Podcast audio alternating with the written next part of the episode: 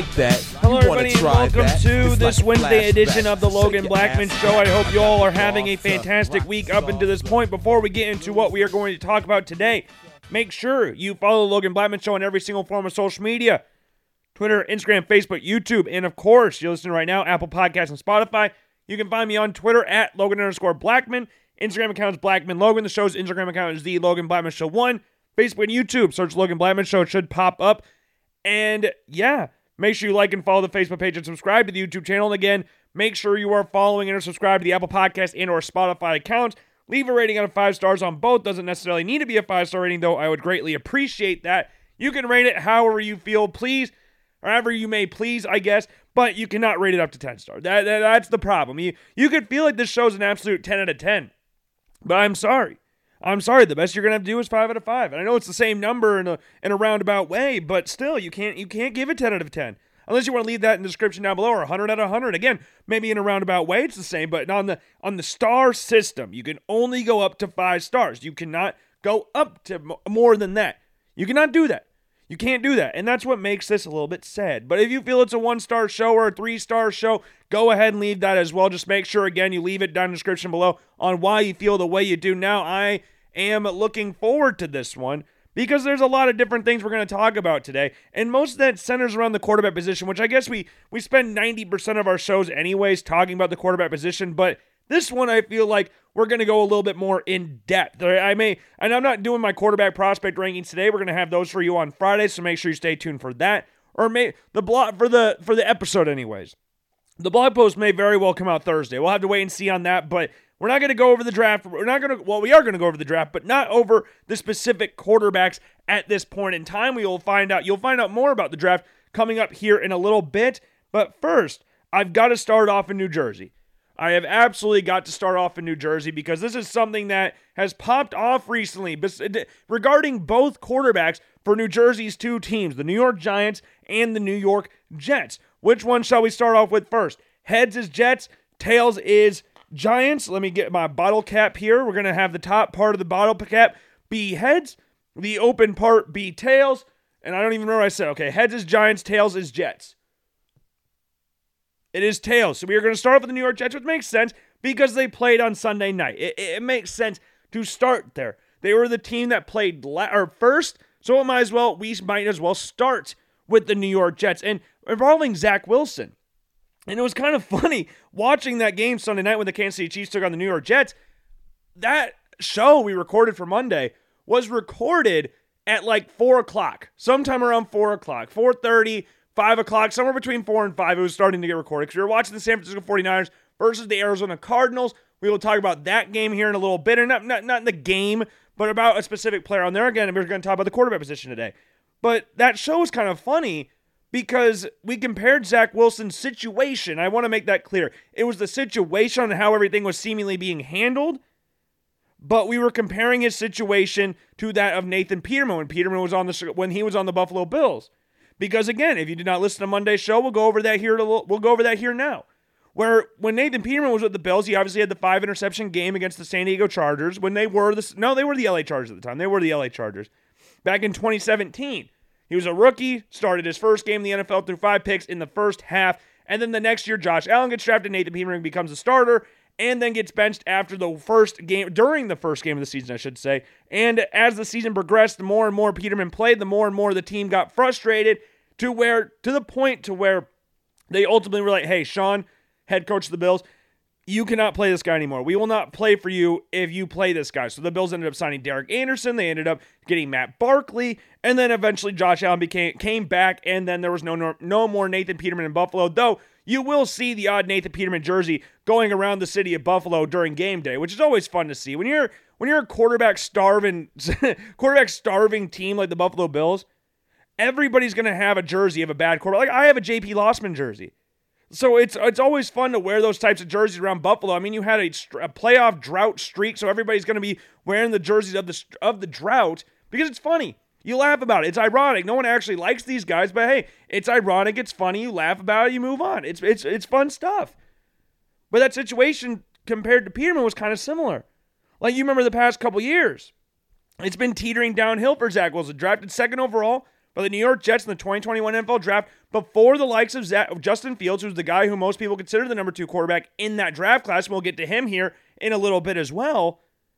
But it was negative all the way through that point to seemingly Sunday afternoon. Because Sunday night, things kind of changed, at least from the public perception of what Zach Wilson is and what he's done up to this point. Because I remember last year where Zach Wilson sat down in the press conference and they asked him, do you feel responsible in any way for the defense, you know, allowing this many points, an X number of points, very low number of points, and the team still losing? Do you feel somewhat responsible for the offense's poor showing? To which Zach Wilson responded, no. And that was it. I'm not paraphrasing. I'm not doing anything else. He just straight up said no. And what's the old, one of the oldest sayings in the N F L and just football in general? It's I when we win. It's we. No, it's we. It's we when we win. It's I when we lose. I got that backwards. Sorry. So when it, when you lose a game, as the starting quarterback, especially starting quarterback of an N F L franchise, you have to be the reason they lost. It cannot be. It doesn't need to be true. You don't need to believe you're the reason the team lost, but you cannot go around saying, nope, it's my teammates' fault, they need to be better and all this kind of stuff. You can say, we as a team need to be better, but you cannot go, it's all their fault, I feel no responsibility at it. And rightfully after that, Zach Wilson got benched, and not only was benched, was a healthy scratch after that. Got benched for Mike White and Joe Flacco. He was a healthy scratch the following weeks after that. So this was kind of seeming to go down that route where you got a guy who's, hey, It's uh, it's uh, it's not it's not on me. It's not on me. It's not it again. It doesn't matter if it's true. It doesn't matter if it's actually on you or not. You have to be the front of the problems as the franchise quarterback. You have to say it regardless. And you got to go we we we we we when you win. That's what you got to do. That's part of the job description. And then everybody talked about, you know, the the Christmas gifts after that. You had, I think it was the Thursday night or Monday night game against the Jacksonville Jaguars where they booed Zach Wilson and they put Chris Streveler in, who was a quarterback in the Canadian Football League who bounced around the league a couple teams. I think he was on the Cardinals for a little bit. It was on the Jets this offseason, but didn't actually make the roster. But Chris Streveler threw it down, a, a pass down the middle of the field, underthrew it like crazy. Would have been a walk-in touchdown had it at least been somewhat in stride. It didn't even need to be in stride. If he, it was just in the air. I think it was C J Uzomah who caught the pass, but that, came, that got a whole standing ovation. Got a whole ass standing ovation. And then going into this season, they sign Aaron Rodgers or trade for Aaron Rodgers from the New York from the Green Bay Packers. You bring in Nathaniel Hackett, you get Rodgers in. Oh, expectation for the Jets has completely changed. The Jets got a real quarterback now is what everybody was saying. Look out for the Jets. They got a good quarterback now. What were they with this terrible quarterback? Now what's going to happen? And then Aaron Rodgers snaps his Achilles in the fourth play of the game against the Buffalo Bills. Zach Wilson's back. Jets in complete thirteen personnel the entire game. Jets go on to beat the Bills, which is a game that's going to haunt me th- for the rest of the season. And then you go in the next few games. And then he stinks. I think the next game was against the Dallas Cowboys. They did not play very well. Zach Wilson, in particular, played pretty bad. Played absolutely bad in the in that game. And then the next game, they played the New England Patriots, a bad New England Patriots team. And they lose fifteen to ten. Zach Wilson does not play well there either. And then you go in the game against the Chiefs, and Zach Wilson literally has the game of his life. And after the game, it was kind of funny. Again, the discourse around Zach Wilson after this game versus the however many years he'd been in the N F L, months, games, years, however you want to look at it, in the N F L to this point, completely changed. Everybody was defending Zach Wilson after the game. And it was all because Rodney Harrison, a very, you know, loudmouth individual on tele. That loudmouth's not the right word to use there, but always make sure to give his opinion. Whether it's right or wrong, you always got to say his opinion on it, which is what he's paid to do. Fair play. But that Rodney Harrison, after the game's interviewing Chris Chris Jones from the Kansas City Chiefs. They're sitting there, and he goes, man, did Zach Wilson surprise you? I mean, you watch the film. He's been pretty bad this year, or just been pretty bad. Man, how did you feel him going this? Did you expect this from him? And Chris Jones basically just Uno reverses him and goes, well, actually, Zach Wilson's a pretty good quarterback. We've seen he's a second overall pick. And then everybody freaked out at Rodney Harrison. Now, the phrasing of the question was not great, especially from a former player, a guy who's been on the field before. But, and a lot of players took exception to that. But what what changed here? I'm sorry. I'm sorry. I, I'm not going to sit here and bash Zach Wilson a ton. But let's not act like he has been good up to this point in his career. He hasn't. And then people want to go around saying, hey, he's just a kid. Hey, Josh Allen got booed by Momani Jones every single day on E S P N for his rookie year and his second year in the N F L. Zach Wilson's in his third year in the N F L. Why are we babying Zach Wilson now? Daniel Jones has been made fun of all evening, all day, all season. Daniel Jones was only drafted two years before Zach Wilson was. Why are, why are we making these excuses for Zach Wilson now? Where were these when he was terrible the rest of his time in the N F L? I understand the phrase of the question was really bad, and it's kind of shocking given the game he had. You don't need to bring up him being that bad up until that point, because Zach Wilson outplayed, for the most part, outplayed Patrick Mahomes, which is not a sentence I thought I would be saying, and everybody else out there thought they would be saying going into this game. Joe Namath, again, the Jets' greatest quarterback of all time, whether that's sad or not, was said, hey, I'm done with Zach Wilson. Every Jets fan on the face of the earth had seemingly been done with Zach Wilson. The team had looked completely lost with Aaron Rodgers, especially with Nathaniel Hackett being there, because the only reason Nathaniel Hackett's even there is because Aaron Rodgers came to New York, came to New Jersey, sorry. I, I, I stumbled on my words here, sorry. But the only reason that offense works is because he's friends with Aaron Rodgers. Another example of Josh McDaniels, Adam Gase syndrome. He's only there because of Aaron Rodgers. They wanted to get Aaron Rodgers. They brought in Nathaniel Hackett. The Broncos tried to do it. They failed. Offense didn't work without Aaron Rodgers there because Russell Wilson, surprisingly, is not Aaron bleeping Rodgers. And the offense stinks with Nathaniel Hackett there too. Breece Hall, Michael Carter losing their minds to their coaches. Breece Hall tweeting out four footballs after getting four carries. I think it was against the Dallas Cowboys. Or four touches the entire game after averaging almost twenty yards a carry against the Buffalo Bills, or pretty much twenty yards a carry against the Buffalo Bills. Averaged forty yards a carry, I'm pretty sure, in the first two carries he had in the game. And now we were sitting here on Monday Monday morning and, two, and Sunday night talking about, man, you can't bash Zach Wilson. He's in the N F L. He's a good quarterback. When when did that change? When did that? I've been told how terrible Zach Wilson's been for the past however many years, and then now we're going to come to his aid? It, it's surprising. I'm not saying it's not warranted. I think Zach Wilson played a very good game. Pointing out how bad he's been up to this point is not necessarily that warranted, I guess. It's not the right time for that, especially coming from a former player. I think that's what everybody had a little bit of an issue with, especially the current players in the N F L. But it surprised me. It, it did kind of surprise me to hear the discourse around Zach Wilson going into that. Now, I give Zach Wilson all the credit in the world. You know what we talked about earlier where he was going like, do you feel any responsibility for the offense playing this bad? He goes, no. What did he say after this game? It's my fault we lost. It's my fault, and I respect the hell out of him for going that direction. Because Lord knows he could have just kept diving down that rabbit hole of, hey, hey, this is everybody else's problem, not mine. I think adding Aaron Rodgers has seen, helped Zach Wilson grow, which was much needed. Because Zach Wilson, we all know Zach Wilson's got the talent. I mean, we saw it clear as day at B Y U. Like, he's got the arm talent. He's got the mobility. He's got everything you could look for in a starting quarterback. It just hadn't clicked with the New York Jets, which just seems to be a th- common theme with the Jets organization. Again, Joe Namath, their greatest quarterback of all time. He played all the way back in the seventies. And even then, some people consider Joe Namath to be one of the most overrated, quote-unquote, legends in N F L history. But it was just weird. It, it did throw me off a little bit. But again, I respect the hell out of Zach Wilson for completely changing his tone. And again, you grow up in the N F L. It makes a man out of you really quick. It really does. Especially when you lose your job. But Aaron Rodgers being there, a guy who's been there, done that before, won multiple M V Ps, won a Super Bowl, very experienced quarterback. If you want to learn anything, you'd want to learn stuff from Aaron Rodgers at the quarterback position.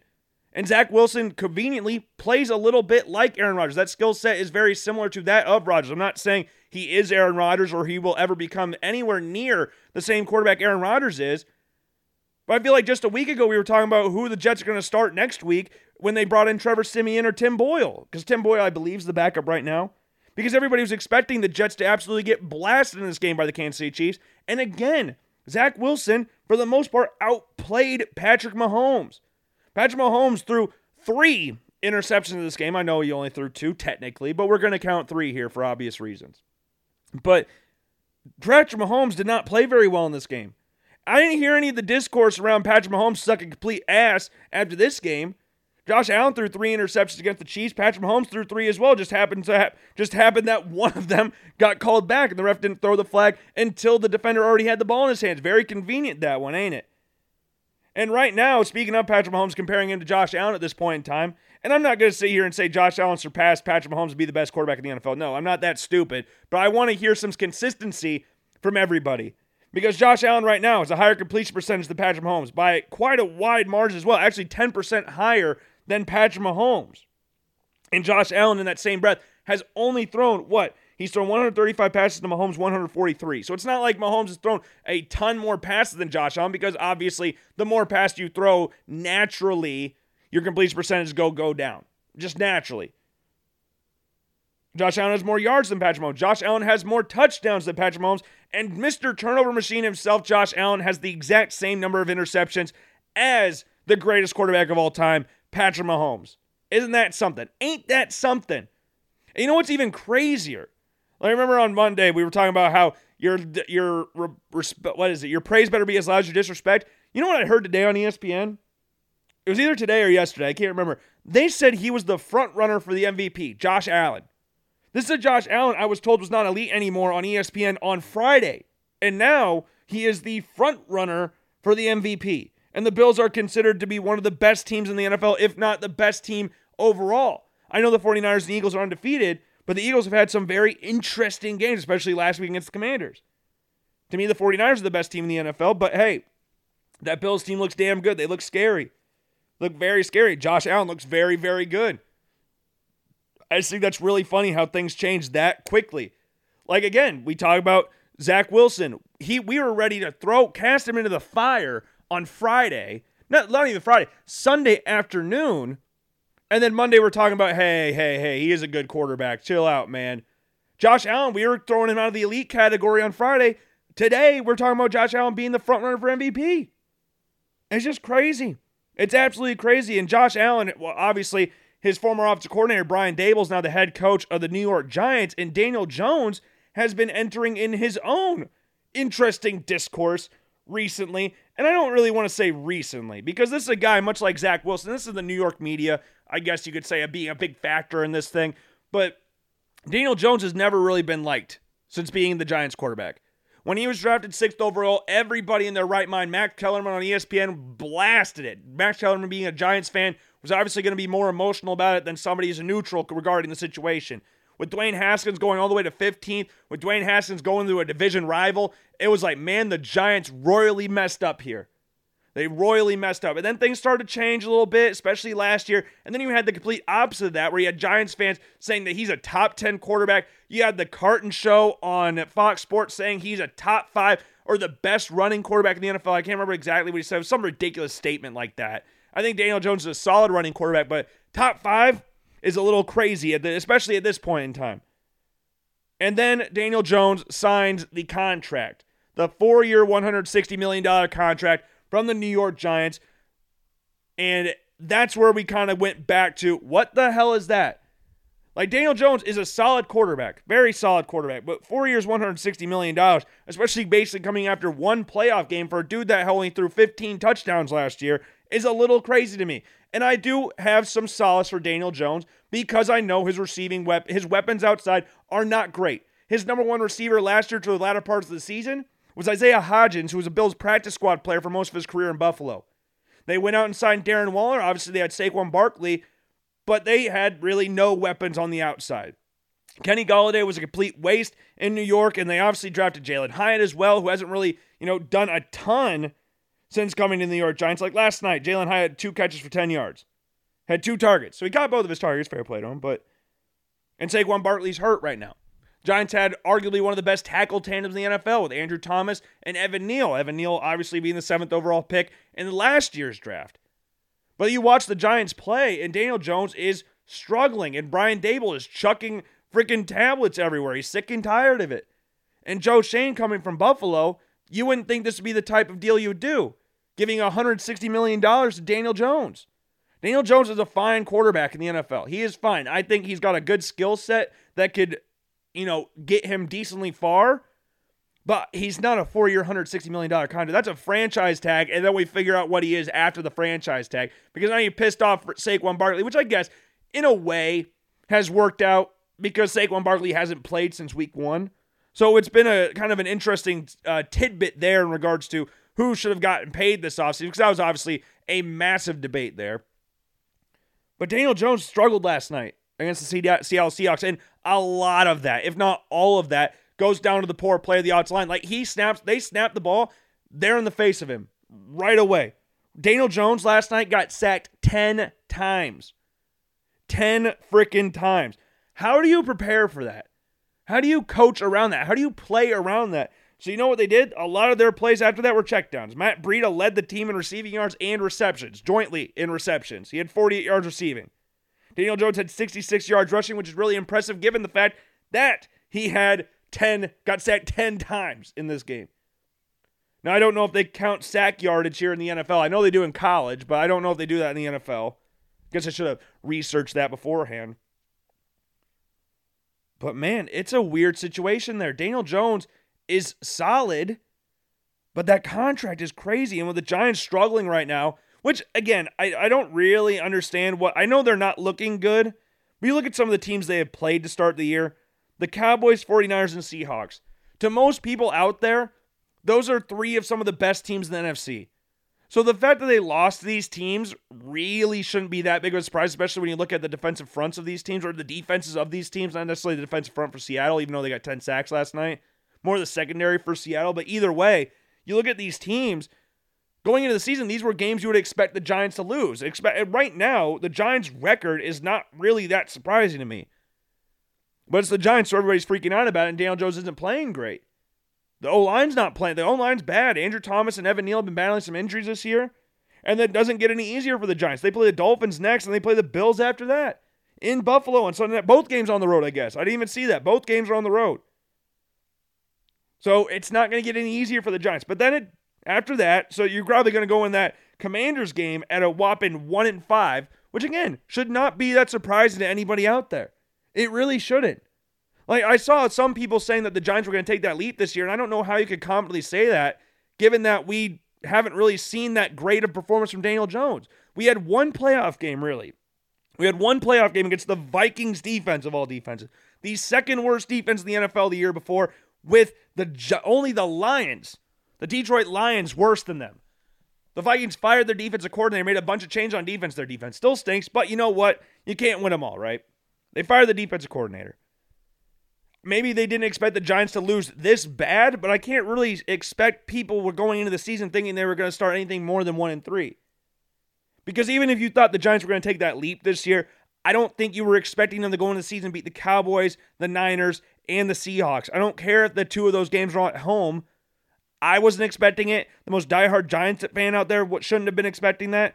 But again, losing the Seahawks and the Cowboys both at home by a combined score of sixty-four to three, maybe not have been the score they were predicting, but the record shouldn't be that outlandish. It really shouldn't. And with the Jets, obviously their record's going to be a little bit skewed because of the fact Aaron Rodgers isn't there. But good thing they got Zach Wilson. So I don't know. It's a very interesting time for the New Jersey teams. The, new, the one New York team's actually doing all right now. This scores around them completely changed. Like, I remember this, this offseason, the New Jersey teams and the Giants and Jets, the Jets were going to displace the Bills in the A F C East, and the Giants were going to be a better team this year. And the Bills were going to take that step back. I remember seeing things that the Patriots were going to displace the Bills in the A F C East. The Bills were going to finish last in the A F C East. That's a little, I know it's only week four, but we're going a little crazy right now with the Bills of how dominant they've been up to this point in the season. Because you could say, oh, it's just the Commanders. That's the same Commanders team that almost beat the Eagles and maybe should have beaten the Eagles. They lost in overtime. So we're getting a little crazy here, but hey, it's warranted. You just pitch pounded the Dolphins forty-eight to twenty, a team that just dropped seventy points the week before. We haven't done the research yet, but hey, when's the last time a team won by fifty and lost by damn near thirty the next week? It doesn't really happen that often. Especially with how highly efficient this Dolphins offense is, and that Tua's displaced Josh Allen as the best quarterback in the A F C East and all that garbage. And now we're talking about Josh Allen again being the M V P of the league. It's so funny. It's so funny. The discourse around quarterbacks in the N F L, that's, that's why they say it's the hardest position in sports. Being the quarterback, especially being a quarterback in the N F L, especially being the quarterback of a team that plays in New York City. Or plays around New York City because they play in New Jersey. Around New York City. But I'm intrigued to see how the rest of the season goes for Daniel Jones and Zach Wilson. If Zach Wilson can really continue this fine form that he has, and the fine form is one game, in three years or two and a half years, two and a third year, Zach Wilson has played one good game, maybe two. Because I remember they went to overtime against the Tennessee Titans. That was a fair. That was Zach Wilson's first win. My dad and I were actually cheering for the Jets during that game. But it will be interesting to see how things go from here. I don't know if the Dolphins' defense will be that bad going into this game because they look bad against the Bills, but the Giants' offense has not looked great up into this point. And then for Zach Wilson, the Jets, they play the Broncos.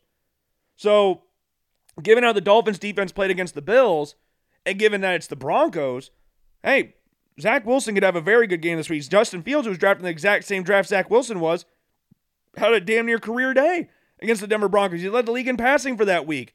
Completed like sixteen straight passes or something like that in this game. Lost, which is a damn shame. But hey, you can put up some good numbers in this. Zach Wilson's got better weapons than Justin Fields does. Like Garrett Wilson, you got Breece Hall in the backfield. Michael Carr's a solid running back there as well. Like, you got pieces.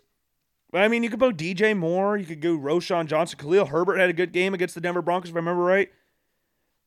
But hey, maybe they continue. Maybe they get continue their form, and then everybody that defended Zach Wilson's like, yeah, this guy, we were one hundred percent right on this, and not go back to what we were doing less than an hour before the game started, going like, man, I wonder who's going to start next week for the Jets. Let's not pretend like that didn't happen.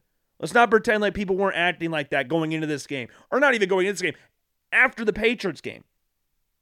Like, they signed quote-unquote Super Bowl champ Trevor Siemian, and it's going to be, oh, now we're going to see the end of Zach Wilson. Now we're going to talk about the Jets potentially drafting a quarterback. Potentially. Aaron Rodgers coming back next year. So, or this year, according to Aaron Rodgers. But, you know, we'll see. We'll see. And speaking of Justin Fields, this is going to be an interesting topic going forward as well, is what the future for Justin Fields holds. We kind of talked about this on Monday with the Chicago Bears being the worst team in football right now. Maybe maybe you've got other options here. Maybe the Giants are the worst team in football, given how they've looked in some of these games they've played. Maybe the Patriots are the worst team in football. Maybe the Panthers are the worst team in football. There's a lot of contenders for worst team in football this year, but to me, it's the Bears. I saw it in person. I saw the Bears in person. They blew a twenty-eight to seven point lead against the Denver Broncos last week at home and lost. A team that just shipped seventy, you lost to them at home when Justin Fields put forth a fantastic game. And now you go in a game against the Commanders, which, according to reports, per Peter King, this could be Matt Eberflus's last game in charge of the, of the Chicago Bears, which is, you know, great for them. Great for them. And I would just say, move Justin Fields on. Move Justin Fields on. I, I want to see him actually do well. And I saw a trade proposal brought to you by FanDuel. If you know anything about FanDuel in regards to their analysis and stuff like that, it's never really been that great. Obviously, you got the betting and stuff like that. But their trades are kind of like it, it's, it goes around like Bleacher Report trades, like not very good trades. So they say, who says no? Falcons receive Justin Fields. So they receive Justin Fields. The Bears receive a third round pick in twenty twenty-four, a twenty twenty-five fifth round pick, and Desmond Ridder. There is no chance in hell the Bears would accept that trade. There is no chance the Bears would, in good conscience, accept that trade. Trey Lance, just a reminder. Just a reminder, Trey Lance, who was drafted again, the same draft as Zach Wilson, the same draft as Justin Fields, picked third overall pick right in between them, was traded to the Dallas Cowboys this offseason. Trey Lance has played, started a grand total of four games in the N F L. Four games. Trey Lance was traded to the Dallas Cowboys for a fourth round pick. And you're giving the Falcon, you're giving the Bears a third round pick this year, fifth round pick in Desmond Ridder. The Bears won't want that. The Bears will not want that. The Bears don't want Desmond Ridder, first off. I mean, to complete the tank, sure. But I would just, might, if you're going that route, might as well just give Tyson Bagent the rest of the year. Just give him the keys to the franchise the rest of the year and say, go have fun. If you want to really suck, you got Nathan Peterman still on the roster. You still got him on the roster. If you want to really commit to the tank, throw in Nathan Peterman. But Justin Fields to the Falcons, I would love that. I would absolutely love that. I think he'd fit what the Falcons want to do, but knowing what Arthur Smith does to highly touted picks and highly touted athletes, uh, it might not work out that well. It might. I don't know when we're going to see Taylor Heineke at Atlanta, to be honest with you. But if the Falcons want to push for a playoff spot, which I think they should, we predicted them to win the division this year, and they really want to do that, Desmond Ridder is not going to be that guy. If we're ranking the best and worst quarterbacks in the N F L, Desmond Ridder might take bottom spot in regards to being the worst quarterback in the N F L. Might. Because he's looked back. Given some of the people they have around him, given the Falcons' offensive line, which is considered one of the best in the N F L, given the fact he has Bijan, Tyler Allgeier, you have Drake London and Kyle Pitts. Like, Jonnu Smith led the team in receiving yards against the Jacksonville Jaguars. There is no reason Jonnu Smith, on a team that has Kyle Pitts, should be leading the team in receiving yards. Jonnu Smith is a fine tight end. I have no general issue and disdain for Jonnu Smith. I don't. but Kyle Pitts was a fourth round, a fourth overall pick, excuse me, in the same draft as Justin Fields and Trey Lance and Zach Wilson, who was considered a generational prospect who, outside of the quarterbacks, was the first position player taken in the draft. Offense or defense. And Kyle Pitts can't even sniff the ball. And Desmond Ridder will overthrow him by fifteen yards every single freaking time. Like, did you see the play on Sunday where the Falcons receiver Desmond Ridder tried to give him a high five or something? That dude stood up so fast, he was ready to kick some freaking ass. Like, they are tired of Desmond Ridder there. Again, when is Taylor Heineke coming to play, if not Justin Fields? Because Justin Fields, I think, could be a star in this league still. I don't want to write him off at all. The dude's too insanely talented to be written off this early in his N F L career. I understand he's got a lot of things going against him, but he also has to get some things figured out as well. I don't want to make it sound like everything that has gone wrong with Justin Fields is everything not his fault. Everything that has gone wrong with him is someone else's fault. I don't want to say that at all. Justin Fields has struggled reading the defense throughout his entire career. Maybe that goes down to development and stuff like that. Justin Fields holds on to the ball way too long. Maybe that goes down to trust, which again, goes down to him. So if he goes down to Atlanta with the best, one of the best offensive lines in football, with Bijan Robinson, Tyler Algier, with two good weapons on the outside and Kyle Pitts, underutilized weapons on the outside, he could do well. He's from Georgia. So it'd be like a nice homecoming for him. I would love to see Justin Fields go down to Atlanta, but not for that. If the if the Bears are going to trade Justin Fields, I don't know what they'd get. They'd probably ask for a second. Like, Chase Claypool got a second-round draft pick. I can say Justin Fields has been better up to this point, different positions, but I can say Justin Fields has been better up to this point than Chase Claypool has ever been in his entire career. And Chase Claypool somehow warranted a second-round draft pick. I don't know how that happened. It ended up being the first overall pick in the second round, which happened to be Joey Porter Junior's pick going to the Pittsburgh Steelers. So I would imagine they're going to at least ask for a second-round pick, if not just one second-round pick, and maybe throw in like a, a fourth-rounder or something. That's what I would. That's what I think would. I think that's what would be the case. Desmond Ridder would not go to Chicago. I have a hard time believing that. I have a hard time believing that. And maybe Desmond Ridder just gets cut. I don't know. I, if the Bears are re, if they're trading Justin Fields, that means they have to completely commit to the tank. And thankfully for them, again, like we talked about Monday, they have the Panthers pick. They have the Carolina Panthers pick, who conveniently are the other oh and four team in the N F L. You had two oh and four teams in the N F L, and the Bears hold both their draft picks. So if you really want to commit to this, trade Justin Fields. Let him have a chance somewhere else. Do not keep subjecting him to this garbage. Do not keep doing this. You can't keep doing this. You can't. It's like, like the Bengals. When they drafted Joe Burrow, they got rid of Andy Dalton or let Andy Dalton walk. And they think he went down to Dallas that offseason. Like, you get the number one overall pick back-to-back years, you have to get rid of the coach, you have to trade or get rid of the quarterback. Whether the quarterback's on the right or wrong, restart the organization. Restart everything. Get a new head coach in there, get rid of Eberflus, and get a new quarterback, which if the Bears suck as much as they look, and if the Panthers are as bad as what they look right now, then you're looking at the first two picks in the draft going to the Chicago Bears. So I think it'd be fun to do a meaningless ten-pick mock draft. So it's ten picks. So the first ten picks in the N F L draft as of right now, as of now, which obviously this is not going to stay the same going all the way up to the season. It's it's going to be different. And this is the draft, N F L mock draft database dot com. So if you want to go to this website, you can do mock drafts all day if you want. All day. We'll update the order every day, so you'll get to see, or at least after every game day, and you'll get to see everybody's got prospect rankings and all that stuff as well. So the top ten picks in the draft are the Chicago Bears are the top two picks. Because again, the Carolina Panthers, Chicago Bears, the only teams without a win in the N F L. Third pick's the Raiders. Fourth pick's the Broncos. Fifth pick is the Vikings. Uh, sixth pick is the Jets. Seventh pick, Patriots. Eighth pick, uh, Cincinnati Bengals. Ninth pick, Car- Cardinals. And the tenth pick, the Arizona Card. Wait, no, no, no, no, no. Sorry. Tenth pick, New York Giants. I don't know why I read it like that. For those of you who are wondering, your Buffalo Bills would right now have the twenty-eighth pick in the draft. The Eagles would have the thirty-second, the Chiefs would have the thirty-first, and the Brock Purdy-led San Francisco forty-niners would pick at number thirty.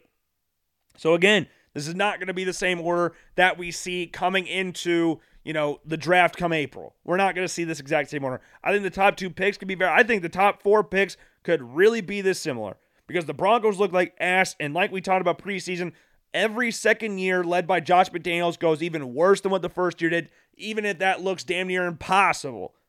Even if that looks impossible, it's going to get even worse. So with the first overall pick, the Chicago Bears just make the easy trick and pick and pick Caleb Williams.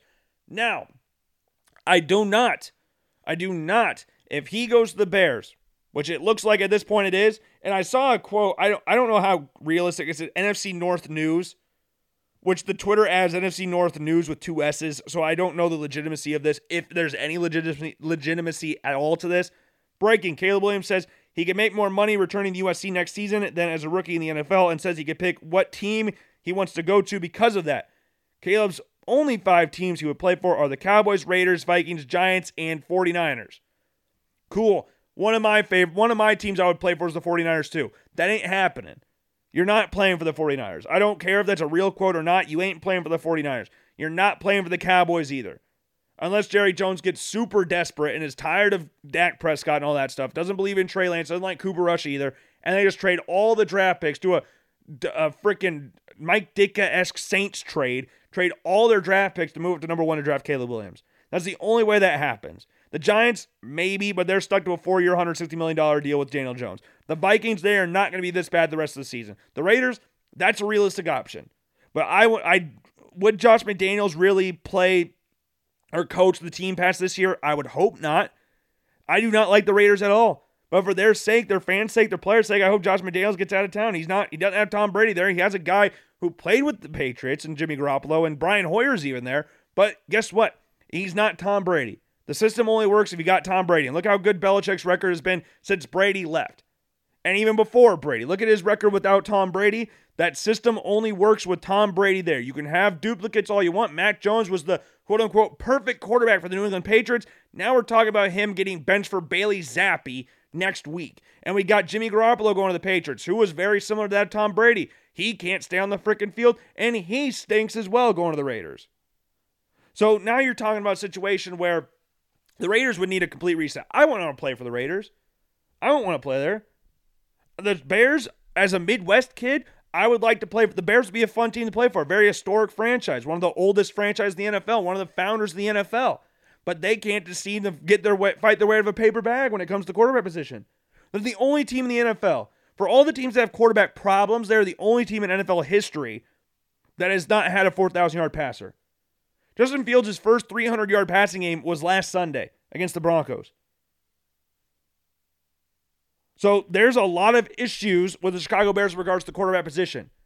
And I could be wrong about this. I think I heard something. Brian Hoyer has five three hundred yard pass games for the Bears with the most all time. I don't know if that's true or not. It doesn't sound true, but sometimes those stats are the most true, the ones that sound the least true as possible. But the Bears, they need to clear house. They need to get out. If you want to try and, like, get Eric Bieniemy or something, because I saw something that Ryan Poles wanted to bring Bieniemy with him from Kansas City, maybe that's an option there if you want to pry him out of Washington, D C I think that'd be the most ideal situation if you're a Bears fan. But Ben Johnson's there in the division from the Detroit Lions. Like, go that route. Go. You got to go search someone like that. Young head coach. A young head coach. And I've seen things like, if it weren't for Urban Meyer and Nathaniel Hackett, Matt Eberflus would be considered the worst head coach in the N F L. N F L coaches in the last ten years have been worse than Matt Eberflus, Urban Meyer, and Nathaniel Hackett. Two worst head coaches in the N F L in the last ten years than those two. Uh, Hugh Jackson definitely has to be considered in there. And the, the comment after is Hugh Jackson was at least well-respected offensive mind and made sense as a hire. He made sense of a hire once, and once you go oh and sixteen, to me, you can't really come back from that. So yeah, we gotta we gotta let you go after that. And when you go one and fifteen the following season, you kind of gotta move on after that as well. After you drop the whole Carson Palmer going to the Raiders, the greatest trade of all time, then you have to go after that as well. So to Hugh Jackson, definitely has to be considered in there as well. But man, Matt Eberflus, I I did not think it'd be this bad. I didn't think it'd be this bad. When you look at Matt Eberflus and the way they played, when he's because he's a defensive-minded coach, and I don't have an issue with quarterback, young quarterback. I know a lot of people have issues with this, but young quarterbacks getting defensive-minded head coaches, I don't have a problem with that, really. You just got to ace the offensive coordinator spot, which the Bears just haven't done. Luke Getsy is not it. It's just not it. The Bills, with D- Sean McDermott, they brought in Brian Dable for Josh Allen. When Josh Allen got drafted, they brought in Brian Dable. You look at freaking uh, John Harbaugh in Baltimore. He's a defensive-minded guy. Lamar Jackson's worked out fairly well over there. And they just got a new offensive coordinator this offseason, which was definitely an upgrade. Greg Roman was good for one year, and then he never changed anything.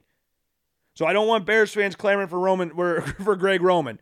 Again, offensive coordinators that are on the Bills, do not hire them for anything.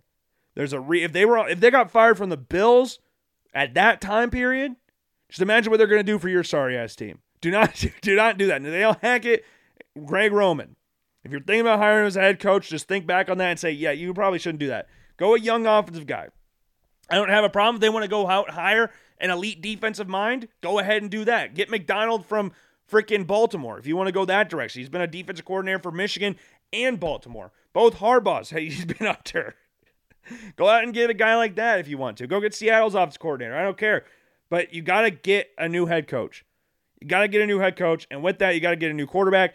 And again, with how Eberflus plays being a defensive guy, the fact that they just traded back with the Eagles who took Jaleel Carter, Jalen Carter looks freaking awesome. And I understand why there was some nervousness around drafting Jalen Carter if you're the Chicago Bears. And given that Justin Fields had a terrible offensive line last year, it made sense. But Jalen Carter looks ridiculous right now. Jalen Carter, and unsurprisingly, I mean, to most people out there, he was the best overall player in the draft. There was just some off-the-field issues that, again, raised some red flags. I'm not saying those are wrong for having those red flags, but Darnell Wright looks solid, and I like Darnell Wright coming to college. I really liked him out of Tennessee. But, man, Jalen Carter right there, and you traded back with him too? That makes it a little bit worse. But get a new guy in, draft Caleb Williams, and hope things work out, because I don't want to hear that he's a can't-miss prospect. As as good as he is in college, one of the best college quarterbacks I think I've ever seen, a guy that could potentially win a back-to-back Heismans, and at this point it's hard to argue against that. The Bears can ruin you. The Bears could definitely do that. They ruined Justin Fields. They, they could easily do that. They could do that. So they got to build a proper team around him. You got to get the right coaches in there, and then Caleb Williams work out. And then the next pick, just go with the wide receiver quarterback tandem. I think Olufoshanu from Penn State is definitely an option there. But having a guy like Marvin Harrison Junior with D J Moore, Darnell Mooney in the slot, you're going to cut or trade Chase Claypool. You know, go out and get Marvin Harrison. Caleb Williams and Marvin Harrison Junior would be absolutely insane. Absolutely. But again, only if you get the head coaching spot right. Only if you get that spot right. And number three, the Raiders, Drake May. Just make the simple decision there. Just go simple. And again, Jimmy Garoppolo's not it. Josh McDaniels already called out Aiden O'Connell as his first ever start, and I would highly doubt, again, I shouldn't say highly doubt because it's Mark Davis. You never know what they're going to do over there. But I would doubt Josh McDaniels comes back this year. I would very much doubt Josh McDaniels is back the head coach. So get a new quarterback in there, maybe start a new thing there, get a new head coach, do the same thing the Bears are doing, restart, restart. And Drake May could definitely be that guy. For the Denver Broncos, quarterback would have been a very nice option for them. Very nice option. I don't know how much longer they're under. They're stuck with freaking uh, uh, Russell Wilson, but hey, things can only get better, right? I guess. But hey, the Broncos, they built a defense. They built a Super Bowl winning team off the edge. You look at Von Miller there. We're going to go back and get Jared Verse from Florida State, the best edge rusher in this draft class. I think it makes the most sense at this point in time. And as for the Vikings, do you just go like, what, best player available or something? So look at the Minnesota Vikings right now. What do they need? What do they need? Kirk's obviously on the last year of his contract, so that'll make some interesting options going for these top picks in the draft. But you look at the rest of their defense, the middle of the defensive line. Again, they run a three four defense with Brian Flores, the head coach. Do they go after someone like that? Do they go after an edge rusher to eventually replace Danielle Hunter? Do they go like Dallas Turner from Alabama? Do they go, which other directions could we go here? Do you go Chop Robinson from Penn State? Do you get another wide... No, I highly doubt wide receiver. T- Offensive tackle could be an option there as well. But Brian O'Neill and K- Christian Darrisaw, when healthy, are a very good tackle tandem. Very solid tackle tandem. So you could look at Olufoshanu, I guess. Again, you could look at Joe Alt. Maybe you go after a corner. Maybe you go after a corner. Because you look at the Minnesota Vikings right now. Uh, Byron Murphy is a nickel guy. Andrew Booth has not really been great. So maybe you look at someone like Kool-Aid McKinstry there at the fifth overall pick. Is that a little too high? Maybe. Maybe it's a little bit of a reach, but hey, corner might be the option there. So I might go Kool-Aid McKinstry. But D-line, again, is a very big issue for the Minnesota Vikings. Harrison Phillips. I love Harrison Phillips. Buffalo Bills guy. I, I no. I, I he's not the long-term answer there. So we're going to go Jarzon Newton from Penn State. Three technique, or Penn State, Illinois, sorry. Three technique, very good guy there as well. Jets, just go. You've already thought about getting rid of Mekhi Becton. Just do it. Uh, Olufoshanu at sixth overall pick. New England Patriots, I mean, it just makes all the sense in the world to go freaking Brock Bowers, doesn't it? It just does. I mean, it's, it's the New England Patriots. What do they love more than anything else in the N F L? That's the tight end position. You look at Gronk. You look at Aaron Hernandez with Ant there, the two tight end set there. Obviously got Hunter Henry, Mike Gesicki there, but if you could have a chance to get a guy like Brock Bowers, who has caused a lot of issues for your franchise the past, or Brock Bowers, who's caused, who has been, what do you call it, like been, been compared to Travis Kelce. If you can get a guy like that, hey, it'd be nice to get to to resurrect a lot of demons there, or to what do you call it? What is what is the correct phrasing there? To get rid of a lot of demons, like you get beat up by Travis Kelce. Now you get a chance to grab Brock Bowers. Obviously, receiver's an option there as well, because you look at the receivers for the Patriots. Let's just read through the receiver depth chart real quick. Devontae Parker, Juju Smith-Schuster, who again, whose knee is apparently ready to, quote-unquote, explode at any time. Kendrick Bourne, Demario Douglas, Kayshawn Booty, Matthew Slater is only used for special teams, and Tyquan Thornton and Trey Nixon are on I R. So do you go with the tight end and Brock Bowers, a team that loves themselves some tight ends? So would you do that? Would you do, I don't know. It's one of those, it's receiver, tight end, really. It just depends on which direction you want to go. Maybe they want to go tackle. Maybe they want to improve the offensive line there as well. I could definitely see that being an option. Verdi and, veteran Love, Trent Brown. I mean, Trent Brown's getting long in the tooth nowadays. And he's only thirty, but still, he's not that great. Getting a little, you're not getting any younger. Not getting any younger, so tackle might be an option there as well. The Patriots, I know, would not necessarily be the team that you look at and go, man, this is a team that's going to draft a wide receiver. They're always building the trenches. That's what they usually do. That's what they usually do. So would you go Joe Alt? Would you go Brock Bowers? Would you go like Emeka Ibuka or Keon Coleman from, from Florida State? Would you go those directions? I don't know. I don't really don't know what direction I want to go here for the New England Patriots. What's the most New England Patriot thing you can do? What's the most New England? I think that would be go after the offensive lineman. I think, right? I don't know. I, we're gonna go. I'm gonna go Joe Alt. You know what? We're gonna go Joe Alt there. Patriots need help. The it's a Bill Belichick pick. I don't remember how long Hunter Henry and Mike Gesicki are under contract for. But that feels like a Patriots pick, right? Going in the trenches. It's what Bill Belichick loves to do. So I think that's where we're going to go there. The Cincinnati Bengals, they obviously got Irv Smith Junior this offseason. Obviously, tackle would be an option there for the Cincinnati Bengals as well. And we'll see what they do with Jonah Williams. They just signed Orlando Brown this offseason. They did just cut La'el Collins. You got Irv Smith Junior, Drew Sample. Do you want to go with another weapon on the outside in Brock Bowers? Do you want to go with another receiver, given the fact that uh, T. Higgins' contract situation is not going to be a little bit of an interesting thing coming up this offseason? You just signed Joe Burrow to the highest contract ever. Are you going to be able to hold on to T. Higgins? Are you going to be able to do that? Or do you go after the out, the the wide receiver to get to replace him? What do you what do you want to do here? Do you go tight end to expand your offense a little bit? I'm just going to go with the best player available, and that's Brock Bowers. That's what we're going to do here. We're going to go Brock Bowers from the Cincinnati Bengals. Add another element, element to the offense. The Arizona Cardinals get a little interesting pick here. Because remember, the Cardinals have a lot of issues. I know they've won a game this year against the Dallas Cowboys of all teams, but as Jonathan Gannon's the head coach, I'm sure they're going to want to improve their defense. I'm looking at corner here especially. Edge rusher is definitely going to be an option here with Dallas Turner. Again, Chop Robinson's another option there. Braylon Trice is also an option there from Arizona, but I think we're going to go, do we want to go edge rusher? Given Jonathan, we know what, we're going to go edge rusher. Given Jonathan Gannon's history, we're going to go Dallas Turner from uh, Alabama, going there ninth overall to the Arizona Cardinals. In the tenth pick of the draft, we're going to have the New York Giants. I mean, it's just a receiver, isn't it? We're just going to take a receiver. And we're looking at Emeka Ibuka, Malik Nabers from L S U, Keon Coleman, Xavier Worthy, Rome Odunze, Troy Franklin, Adonai Mitchell from Texas. Like, we got options here. We got a lot of decent options here from uh, from the, what do you call it, the New York Giants. Because, again, they need weapons on the outside. We're going to go Keon Coleman from Florida State. So we're going to go Keon Coleman. I think all the other options there, Egbuka, Neighbors, Xavier Worthy, would add a ton of speed to the offense. But I'm going to go with a little bit different body. I know he's not Johnny Wilson, like the other Florida State wide receiver, the six foot seven, two hundred fifty pound wide receiver. He's not two hundred fifty, but big-ass dude. Big dude. But I think that's what we're looking at for the draft. It just feels like, again, this draft means absolutely nothing. It, it's October third right now. This draft means absolutely nothing. But that's the top ten we're going to have right now. So the first two picks of the draft of the Bears go Caleb Williams and Marvin Harrison Junior The Las Vegas Raiders, we're going to have them taking Drake May. Just reset the quarterback situation there. The Broncos taking Jared Verse. Or Verse, sorry. I think the, the Raiders could go defense there as well. The Raiders' defense has been pretty ass. So I wouldn't be surprised there. But Drake May, if you have the third overall pick, take him before your division rival can. Because the Broncos would love that as well. We're going Jared Verse, the Broncos. Jer- Jerzon Newton going to the Minnesota Vikings. Improve the D-line. Olufashanu going to the Jets at six to improve their O-line. Joe Alt, another pay- another A F C East team. Pick of an offensive lineman just feels, again, like a Patriots move. Joe Alt improve the tackle position there. Uh, Cincinnati goes Brock Bowers.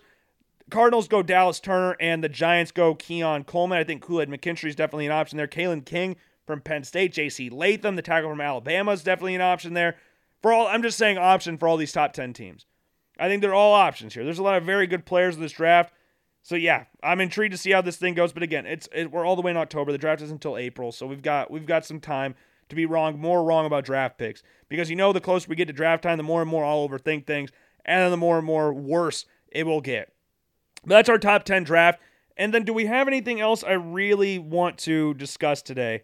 There were some things I really, you know what? Yeah, yeah, yeah, yeah, yeah, yeah, yeah, yeah, yeah, yeah, yeah, yeah, yeah, yeah, yeah, yeah, yeah. What was it? Where, where is it at? Where is it at? Where is it at? Where is it at? I don't have the exact. We're talking about quarterbacks here. We're going over quarterbacks here. And I saw this just a little bit ago. Hold on. Let me. I got to search this guy on social media because people have been tweeting this all day. And rightfully so. I don't want to make it sound like it's like this is a bad thing or something. But Brock Purdy. Brock Purdy. He is an interesting talking point in the N F L right now. Very interesting talking point. Because of the fact no one knows how good he actually is. No one seems to get how good Brock Purdy actually is. And the funniest part about this is not even people from the state of Iowa know how good Brock Purdy truly is at this point in time.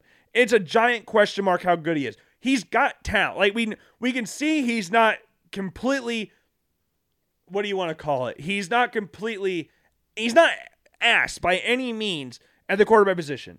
Which at Iowa State, he might go down as one of the great, it might be the greatest player to ever play for Iowa State, especially the greatest quarterback. We're talking about him and like Seneca Wallace for that for that title. Two quarterbacks were number fifteen for Iowa State. Just seems to be a common trend there. So if you're a quarterback going to Iowa State and you feel like you're going to be good, might as well wear the fifteen. But guess what? You better be good if you wear the fifteen at Iowa State.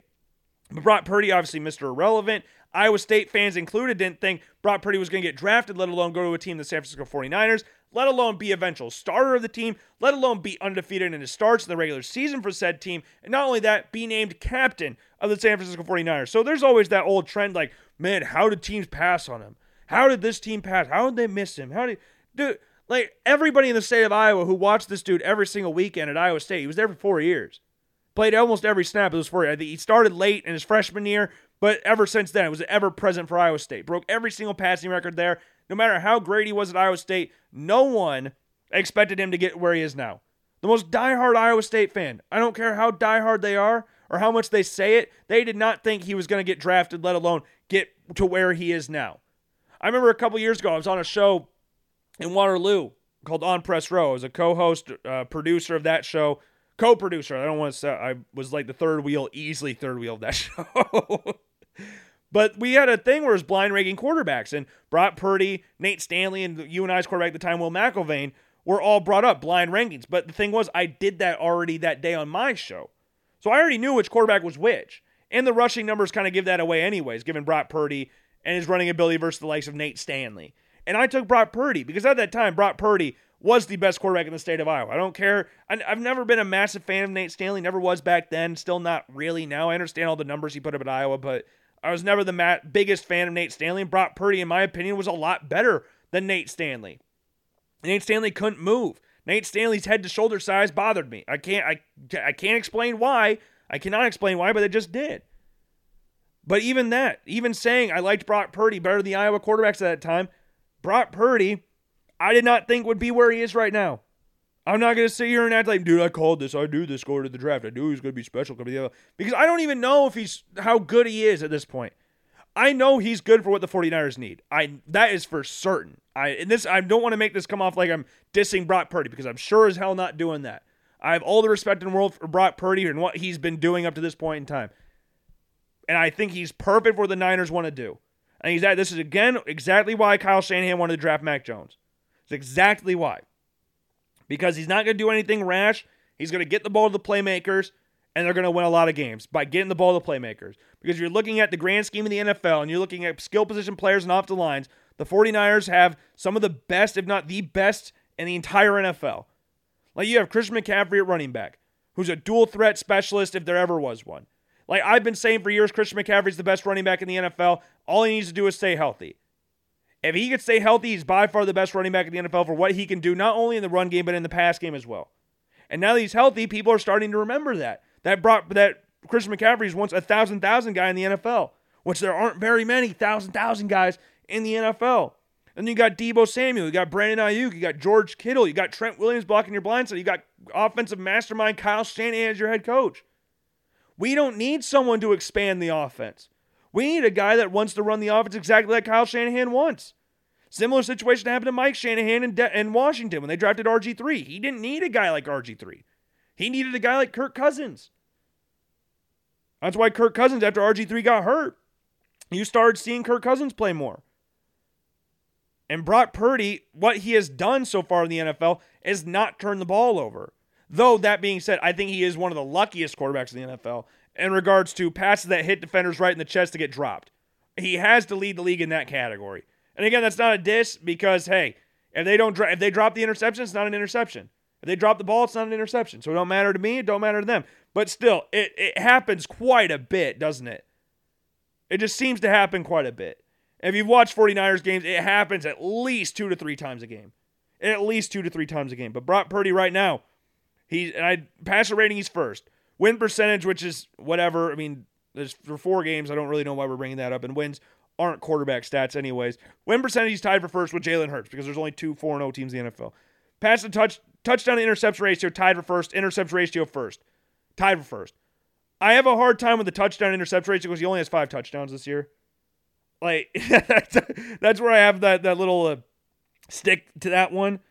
Because it's not like he's thrown a bunch of touchdowns this year. He's not really thrown, to my knowledge, like, given the, the stuff they do with Chris McCaffrey in the backfield, he doesn't throw a shit ton of passes. He really doesn't. Like, he's thrown less pa- he's thrown less passes than Desmond Ridder up to this point. He's thrown less passes than Zach Wilson. He's thrown less passes than Josh Dobbs. Like, Josh Dobbs has four touchdowns, zero interceptions this year. Like, he's tied with Josh Dobbs for touchdown-interception ratio at this point in time. Like, I I don't really hold a lot of the those kind of stats at this point. I don't think you can really bring those up because we're so early this season. He hasn't really done a lot up to this point. Christian McCaffrey has done literally every... Christian McCaffrey is an M V P candidate right now. Christian McCaffrey currently leads the N F L with rushing yards. He almost has one hundred more rushing yards than the next leading candidate in rushing yards right now. Not to mention he also has six rushing touchdowns on the season as well. Like, a lot of the success for the 49ers, Brock Purdy is instrumental in that because, again, he runs the offense exactly like Kyle Shanahan wants. He gets the ball to the playmakers. He lets the playmakers make plays. He dumps it off to Deebo, to George, to Ayuk, to McCaffrey, to Mitchell, and they all eat up a ton of yards after the catch.